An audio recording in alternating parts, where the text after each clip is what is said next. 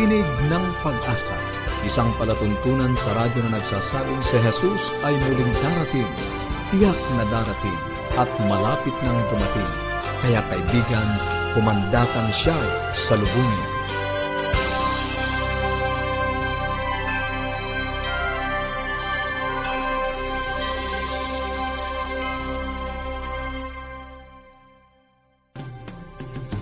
Maligaya at puno ng pag-asang pakikinig mga kaibigan. Kami po uli ang inyong mga lingkod, Pastor Ner Caranza. At Belo Ana Demong. Nagpapasalamat sa inyo pong patuloy na pagsubaybay at samahan niyo po kaming muli sa 30 minutong pagtalakay sa ating kalusugan, pagpapanatiling matatag ng ating sambahayan at higit sa lahat sa pagtuklas ng pag-asang nagmumula sa salita ng Diyos. Invite niyo rin po ang inyong mga kaibigan na makinig. Ano po? Meron po kaming mga aklat na pinamimigay. Ano po kung nais ninyong makatanggap. Oh, ito po ay libre. Oh. Yes po, libre ito. Or gusto nyo po na iba pang mga aralin sa Biblia, tumawag po o i-text po ang inyong kompletong pangalan at address. Sa Globe, 0917-1742-777.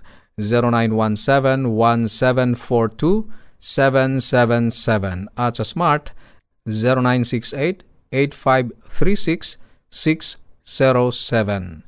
0968-8536-607. Ulitin ko po, i-text niyo po ang inyong kompletong pangalan at kompletong address po para maipadala namin sa inyo. Meron din po tayong toll-free number para sa mga kaibigan natin sa probinsya at maging yung pong mga nasa ibang bansa. Maaari po kayong tumawag ng libre sa 1-800-132-20196. Pwede rin po kayong magpadala ng mga mensahe ninyo sa ating Facebook page at kami rin po ay makikita nyo sa Facebook. Ano po? Facebook.com forward slash AWR Luzon, Philippines. Kung nais niyo po magpadala ng email, maaari po sa connect at adventist.ph. Ayan. So, mayroon din po tayong uh, online Bible schools para po naman sa may mga access sa internet. Pumunta lang po kayo sa onlinebibleschools.com slash centraluzon. onlinebibleschools.com slash Central Luzon. Ah, magpapatuloy po tayo sa atin pong nabiting talakayan kahapon ng tungkol sa kalusugan sa pagbaybay ng um, mahalagang salita, ang walong prinsipyo ng mabuting kalusugan, New Start at nasa huling bahagi na po tayo. At yan po ang ating babalikan para ipagpatuloy ni Melo ang uh, pagtalakay sa kahalagahan ng pagtitiwala. Sa atin namang uh, pagtuklas ng mga pag-asa mula sa salita ng ating Panginoong Diyos, sasamahan pa rin tayo ng ating kaibigan si Pastor Abraham Del Rosario upang talakayin naman ang Israel sa propesiya, ang katuparan ng pangako. Ngayon ay pakinggan natin si Melo sa kanyang pong pagpapatuloy ng pagtitiwala.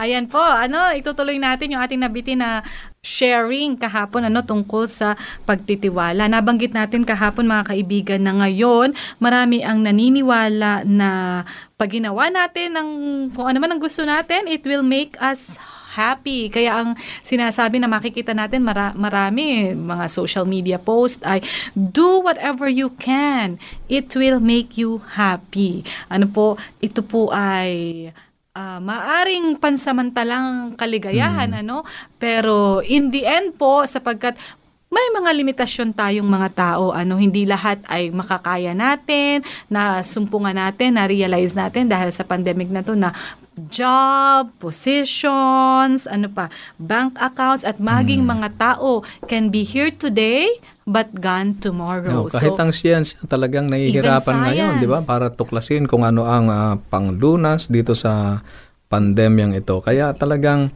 kung wala tayong uh, pag-asang hinaharap, pagtitiwala sa Diyos na siyang lumika at uh, nakakaalam ng lahat, medyo mahihirapan po tayo. Amen, Pastor Nair. Kaya meron talaga tayong kailangang pagtiwalaan mm. na mas makapangyarihan, mas malakas, ano, mas nakaalam mm. kaysa sa atin. At walang iba kundi ang ating mahabaging Panginoon. Ano, nais kong i-request si Pastor Nair na basahin ang nakasulat sa Proverbs 3, 5 and 6. Anong sinasabi ng banal okay, na kasulatan? Basahin po natin ang nakasulat sa mga kawikaan, mm-hmm. kabanatang 3, talatang 5 at 6.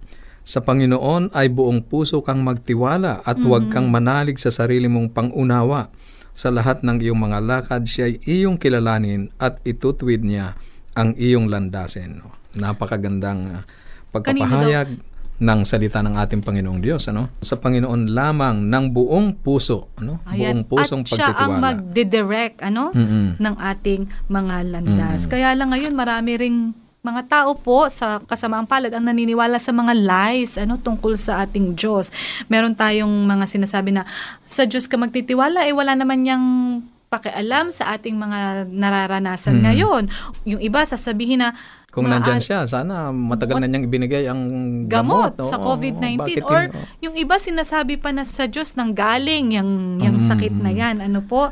So, minsan in, naniniwala tayo na ang Diyos ang responsable sa lahat ng mga sakit. Ano, ito po ay mga lies sapagkat sa ating Tinanakay pong natin mga, yan, Melo, nung mga nakaraan, di ba? Na mayroong yun. digmaan at ang Tama ka dyan, kaaway ay siyang gumagawa ng lahat ng mga kadahilanan para pahirapan ang bayan ng Diyos, ang mga sumusunod sa ating Panginoong Heso Kristo. Ayan ang gusto ko rin banggitin. Kaya sa mga pag-aaral po natin, in-establish natin na ang Diyos ay Diyos ng pag-ibig. Ano at nagnanais siya ng pinakamabuti para sa atin. Ang ating Panginoong Diyos ay maaari po nating pagkatiwalaan. Di ba napag-aralan natin na ibinigay niya ang kanyang all heaven, ang kanyang bugtong na anak para sa atin minimit niya yung ating mga needs. Ano po? Tumutulong din siya para sa ating mga emotional healing at maging sa mga physical healing. So, itong mga itong mga binanggit ko, ilan lang po itong mga pruweba or evidence ano na maari nating pagtiwalaan ang ating Diyos. At alam niyo po ba, nais ng Panginoon na tayo nga ay magtiwala sa Kanya at nais niya na mapanagumpayan natin yung mga issues natin sa kalusugan, mapanagumpayan natin yun lahat sa tulong niya. Ano po? Ang pagtitiwala sa Diyos, gusto ko itong i-emphasize, ay nag impact sa ating lifestyle. Ibig sabihin, nakikita yun dapat ano po sa ating pagkain, sa ating pamumuhay, sa ating pag-inom, paggalaw, sapagkat anong sabi, ano man ang ating gagawin, dapat makapag-honor yon sa ating Panginoon. Ang isang halimbawa dyan, Melo, ay yung pagkasugapa. Ano, kapag ah, ang mga maririnig natin, hindi ka na makakawala dyan, bisyo na yan. O, Ayan. Hindi ka na makakawala. Pero sinasabi ng Biblia na kung nagtitiwala tayo sa ating Panginoon, magagawa natin ang lahat sa Kanya na nagpapalakas sa atin. Amen, Diba? Pastor Dan. Tama ka dyan. Gusto kong ring i-emphasize yun. Sa tulong, ano po, ng ating Panginoon Diyos, kung tayo ay nagtitiwala sa Kanya, matutulungan tayong ma-change yung ating mga self-defeating behaviors. Ano po, kinasanayan ko na to, hindi ko kayang umalis dito sa kinagawian ko na ito. Ito po ay mga self-defeating behaviors. Ang nais ng Diyos tayong maging winner, ang sabi dito, maging mananagumpay din. Ano? At maaari nating piliin na mabuhay ng healthy at healthful lifestyle. Ayan. Again, hindi po natin ito magagawa on our own. Ang secret ng success natin ay meron tayong trusting relationship sa Panginoon na siyang magpapalakas sa atin. Marami pong salamat sa inyong pagsubaybay dito sa walong prinsipyong pangkalusugan. Ang hangarin po natin, hindi lang actually ito sa physical health natin, ano, kundi yung overall, Kabuuan, oo. kabuuang kalusugan natin. Ano, yung physical, mental, yung ating relationship, relational, at yung ating syempleng spiritual na paglago. Yan po ang hangarin ng ating programang Tinig ng Pag-asa. Ano, sa mga susunod po ay kung paano naman natin palulusugin ano ang ating mga sambahayan. Yan naman Yan. po ang inyong tututukan.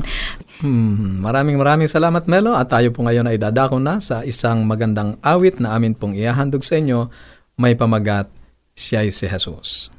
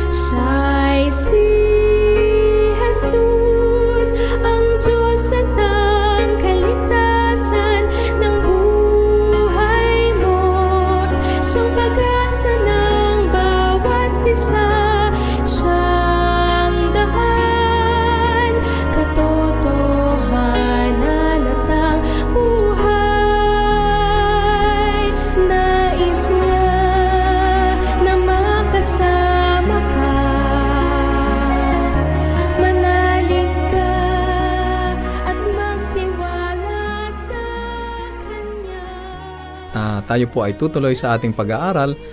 Makakasama naman natin ngayon si Pastor Abraham ah, Del Rosario sa pagtalakay sa ating paksa Ang Katuparan ng Pangako. Good day to everyone. Well, tatalakayin natin ang paksa na ang pamagat ay ang katuparan ng pangako. Okay, natutunan natin noon nung nakaraang paksa natin na sa pamamagitan ng pangako ng Diyos ha, sa bansang Israel ay may kaakibat na pagpapalang tatanggapin sila kung sila'y masunurin sa pamantayan ng ating Panginoon. Ngunit nung sila ay itinakwil nila ang ating Panginoong Yesus, sila ay uh, nangalat sa iba't ibang panig ng uh, daigdig. Ngayon po ay uh, paano titipunin ng Diyos ang isang masawing ma, hindi masunuring Israel sa kanilang lupain? Sa ganito rin mga tanong ang kinakaharap ni Apostol Pablo at ibinigay niya ang kahangahangang sagot sa Roma Kabanata 9, setas na 1 hanggang 18. Nang sabi po ng Biblia, dadapwat hindi sa salita ng Diyos ay nauuwi sa wala. Sapagkat hindi lahat ng buhat sa Israel ay mga taga-Israel. Oo, sapagkat sabi niya sila'y binhi ni Abraham, ay mga anak na silang lahat. Kundi, kay Isaac tatawagin ang iyong lahi. Sa makatuwid ay hindi mga anak sa laman ang mga anak ng Diyos, kundi ang mga anak sa pangako'y siya'y ibibilang na isang binhi. Ano yung pangakong ibinigay ng Diyos kay Abraham? Ang mga anak lamang sa pangako ang kinikilalang lahi ni Abraham. Okay? Sa ibang salita, ang mga pangako ay hindi para sa kanino mang may magulang na Hudyo. Maging man sa lumang tipan ay hindi po yun ang tuwirang itinuturo. Kung saan si sila Ismael at Isaw ay parehong hindi kasama sa pangako ng Diyos kahit na sila ay pisikal na lahi ni Abraham. Ito yung mga mahalagang punto de vista na ating pong tatalakayin upang maliwanagan tayo na tayong mga Pilipino ngayon ay hindi naman tayo lahi ni Abraham, papaano tayo magmamana ng tinatawag na ng pangako na magiging binhi ng ating Panginoong Diyos. Ngayon, sino magkagayon ang mga anak sa pangako? Well, sasagutin muli ni Pablo ito sa Galacia Kapitulo 3, versikulo 7. Nang sabi niya, talastasin nga ninyo na ang ang mga sa pananampalataya, ang mga yaon ay mga anak ni Abraham. Sino ang totoong lahi ni Abraham? Well, ang sagot diyan ay siyempre yung mga sumasampalataya sa ating Panginoon. Hindi sa pagsisikap, sa pamagitan ng pagsisikap ng tao, ay makakamit natin ang binhi ng pangako na buhat sa ating Panginoon naniniwala si Isaac sa Diyos kaya siya ay tinuring bilang binhi ni Abraham. Si Ismael ay hindi naniniwala sa Diyos kaya hindi siya itinuring na bilang binhi ni Abraham. Kahit na ipinanganak siya kay Abraham, kaya nga po ang paghi, pagpili sa pagiging binhi ng Diyos ay sa pamagitan ng pananampalataya, hindi ito hindi ito naisasagawa sa ating mga sariling mga gawa, hindi rin ito nagagawa kung ikaw ay lahi o anak ng isang tao. Ngunit may binabanggit po ang uh, aklat ng Roma sa Kabanata 9, setas na 14, na ganito ang pagkakabanggit ng Santa Biblia. Ano nga ang ating sasabihin? Mayroon bagang kayang kalikuan sa Diyos wag nawang mangyari. Ito po yung sagot ni Pablo. Sapagkat sinasabi niya kay Moses, ako'y maawa sa aking kinaawaan at ako'y mahabag sa aking kinahahabagan. Kaya nga, hindi sa may ibig ni hindi sa gumagawa, kundi sa Diyos na umaawa. So ang pagpili ay dahil sa habag at dahil sa awa ng ating Panginoon sa mga taong sumusunod na nagsusumikap na mapabuti ang kanilang buhay at pananampalataya. Ngayon, ang tanong ay paano yung mga hindi sumusunod? Paano yung hindi naniniwala sa salita ng Panginoon? Well, kahit na sila ay kabilang sa lahi ni Abraham, okay, physically, katulad ni, uh, ni Ismael at katulad ni Isaw, hindi sila kikilalanin ng Diyos. Ipinaliwanag ito kung bakit ang Galatia chapter 3 verse 8. Kasi alam naman natin na si Ismael at si Isaw ay lahi ni Abraham, pero bakit hindi sila pinili ng ating Panginoon? Well, babasahin natin ang binabanggit ng Santa Biblia sa Galatia chapter 3 verse 8. sapagkat ipinapakita ng kasulatan, okay, na ang aariing ganap ng Diyos ang mga hintil sa pamamagitan ng pananampalataya. So, tayo, mga Pilipino ay hintil tayo, aariin ganap tayo sa pamamagitan ng pananampalataya. At ang sabi niya ng patuloy, ay ipinangaral na ng una ang Ebanghelyo kay Abraham na sinasabi, sa iyo ay pagpapalain ang lahat ng mga bansa. Well, ang Ebanghelyo ay muling balita na tayo ay naligtas sa pamagitan ng pananampalataya, hindi sa gawa ng mga tao. Hindi rin pinagkakakitaan, hindi rin pinagpatatrabuhan, hindi rin pinagpapaguran. Yan ang sinasabi sa aklat ng Epeso, Kabanata 2, setas na 8 at 9. So kung magkagayon, ang pagpili sa binhi maliwanag ay sa pamagitan ng pananampalataya at pagsunod at biyaya ng ating Panginoon. Ating pagsamasamahin ngayon ang sinasabi ng Diyos kay Abraham na ang sabi niya ay sa iyo ay pagpapalain ang lahat ng mga bansa. So, hayaan mong uh, sabihin ko no, ang mga bagay na ito sa aking sariling o sa ating mga sariling pananalita. Okay, Abraham, sa magitan ng iyong lahi, isusugo ko ang iyong ang aking anak at siya ay ipapako nila sa krus dahil sapagkat kailangan niyang mamatay para sa kanila. Lahat ng samasampalataya sa kanya ay pagpapalain. Yan ang dahilan kung bakit ang mananampalataya lamang ang maaring maging anak ni Abraham o tagapagmana ng pangako. Yun ang isang parabagang paraphrase statement na kung saan ay si Kristo ay napako doon sa krus ng Kalbaryo upang sinumang maniwala sa Kanya, sumampalataya sa Kanya, tanggapin siya bilang tagapagligtas ay magiging binhi ng Panginoong Diyos. Okay, sino kung magkagayon ang binhi ng babae na tinatalakay sa Genesis chapter 3 verse 15 na dudurog sa ulo ni Satanas? Sino ang binhi ni Abraham? Well, si Pablo ay bumabanggit ng napakagandang pagpapahayag. Ang sabi niya sa Galatia chapter 3 verse 16, ngayon sabi niya kay Abraham nga sinabi ang mga pangako at sa kanyang binhi, hindi sa sinasabi ng Diyos at sa mga binhi na gaya baga sa marami, kundi gaya sa iisa lamang at sa iyong binhi na si Kristo. Well, si Kristo, siya ay binhi ng ating Panginoon at sa pamamagitan niya ay matutupad lahat ng mga bagay. So, kung hindi ito ginagawa, ginawa sa marami, ano, ang ibig bang na sabihin ay hindi ito para sa buong bansa ng Israel? Yun ang maliwanag. Okay? Iiwan ba nito ang mga Hudyo? O kumusta naman tayo? Iiwan ba rin ba tayo ng ating Panginoon kung wala tayong kagaya ng pagsampalataya ni Abraham? Well, mayroong binabanggit sa Galatia chapter 3 verse 26 uh, to 29. Ang sabi po ni Pablo, sapagkat kayong lahat ay mga anak ng Diyos sa pamamagitan ng pananampalataya kay Kristo Jesus. Maliwanag yon. Sa verse 27, sapagkat ang lahat na nasa inyo ay binautismohan kay Kristo, okay?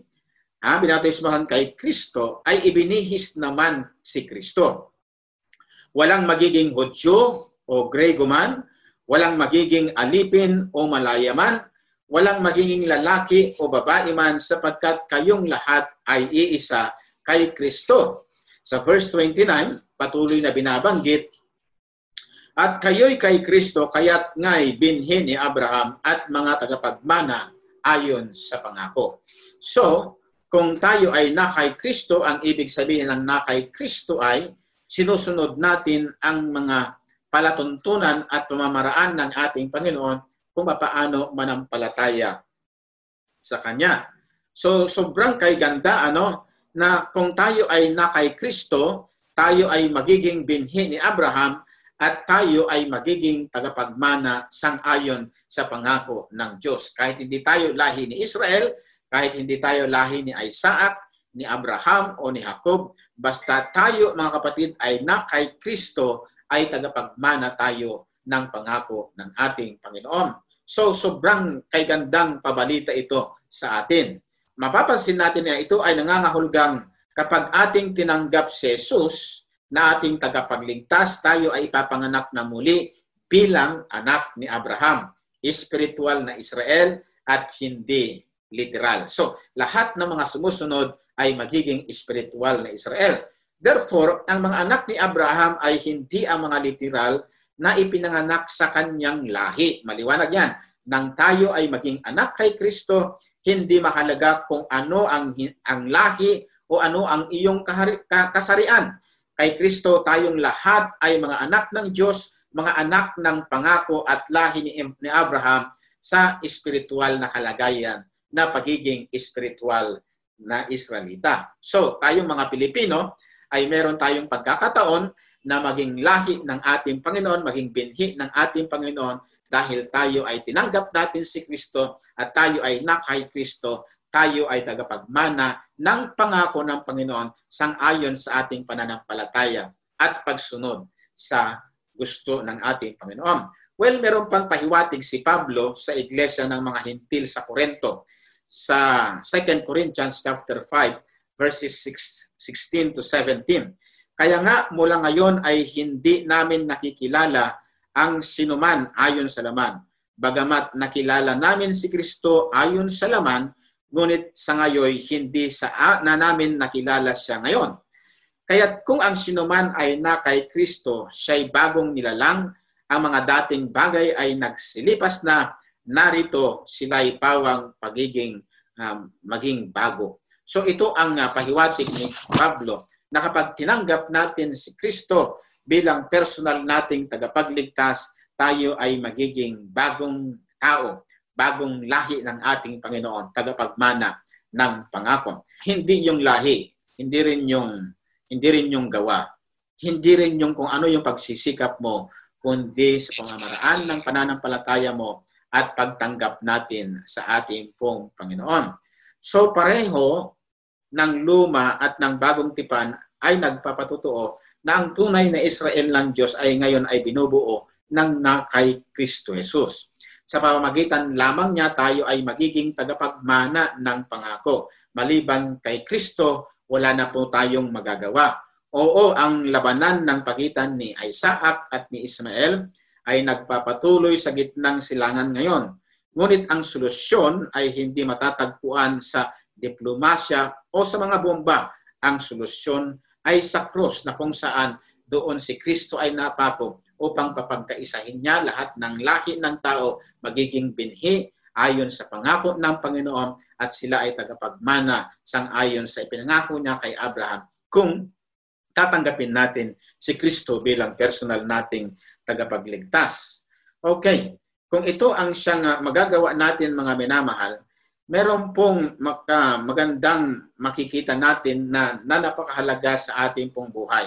Na kailangan natin pong uh, pag-aralang mabuti, kailangan po nating uh, saliksikin ang nilalaman ng banal na kasulatan patungkol kung sino ang magiging tagapagmana ng pangako ng ating Panginoong Diyos. Maliwanag nating napatunayan ngayon na hindi dahil sa ikaw ay binhi ni Abraham o lahi ni Isaac o lahi ni Jacob, ikaw ay magmamana ng pangako, kundi sa pamamagitan ng pagpapakumbaba, sa pamamagitan ng pagtanggap kay Jesus, sa pamamagitan ng pagpapasakop sa Kanya, at sa pamamagitan ng biyaya at ng kaloob ng Diyos, tayo ay magiging tagapagmana sang-ayon sa pangakong ipinangako ng Diyos kay Abraham na kanyang anak. Ito ay malaking pagpapala sa atin mga minamahal sapagkat tayo ay mga Pilipino, ngunit kapag tinanggap natin si Jesus, magkakaroon tayo ng karapatan maging anak ng Diyos. Salamat po sa inyo pong pakikinig at tayo po ay manalangin para sa pagpapasalamat natin sa Panginoon. Dakila naming Panginoong Diyos, salamat po muli sa inyo pong kagandahang loob na dahil sa inyong masaganang habag at biyaya sa amin, makakamtan namin ang pangako sang-ayon po sa inyo pong karunungan at kagustuhan.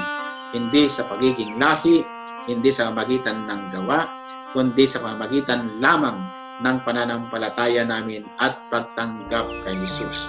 Salamat po sa pagpapatawad, salamat din po sa pagtanggap sa amin bilang kami na napakarumi at makasalanan, binigyan ninyo kami ng pagkakataon na maging inyong mga anak. Salamat sa inyong katugunan, O Panginoon. Dinadalangin namin ito sa dakilang pangalan ng aming Panginoong Yesus. Amen. Isa na naman po makabuluhang pag-aaral. Ano po, sana po ay ito'y naging kapakipakinabang para sa inyo. Kung meron po kayong mga katanungan o nais nyo pa po ng mas malalim na pag-aaral ng mga salita ng Diyos or nais nyo pong makatanggap ng mga aklat na aming pinamimigay, bakipag-ugnayan po kayo sa amin. Maaari po kayong tumawag or kung gusto nyo po ng aklat, i-text po ang inyong kompletong pangalan at address Sa Globe, 0917-1742-777. 0917-1742-777. At sa Smart, 0968-8536-607. 0968-8536-607. Mga libre pong aklat ito at mga aralin sa Biblia. Para po sa mga kaibigan natin na nakikinig sa probinsya at mga nasa ibang bansa, maaari din po kayong tumawag ng libre sa 1-800-132-20196. Meron po tayong Facebook page, facebook.com forward slash AWR Luzon, Philippines. At kung nais niyo naman po magpadala ng email, pwede rin po sa connect at adventist.ph. Magkita-kita po muli tayo bukas at sa atin pong pansamantalang paghiwa-hiwalay, baunin natin ang salita ng ating Panginoong Diyos sa Apokalipsis Kabanatang 22, Talatang 20, ang nagpapatutuo sa mga bagay na ito ay nagsasabi, Oo, darating ako. At habang inaantay natin ang kanyang pagdating, panghawakan natin ang kanyang salita sa Isaiah 59.1. Narito ang kamay ng Panginoon na hindi maikli na di makapagliligtas, ni hindi mahina ang kanyang pandinig na ito'y hindi makaririnig. Bukas po muli. Ito po ang tinig ng pag-asa.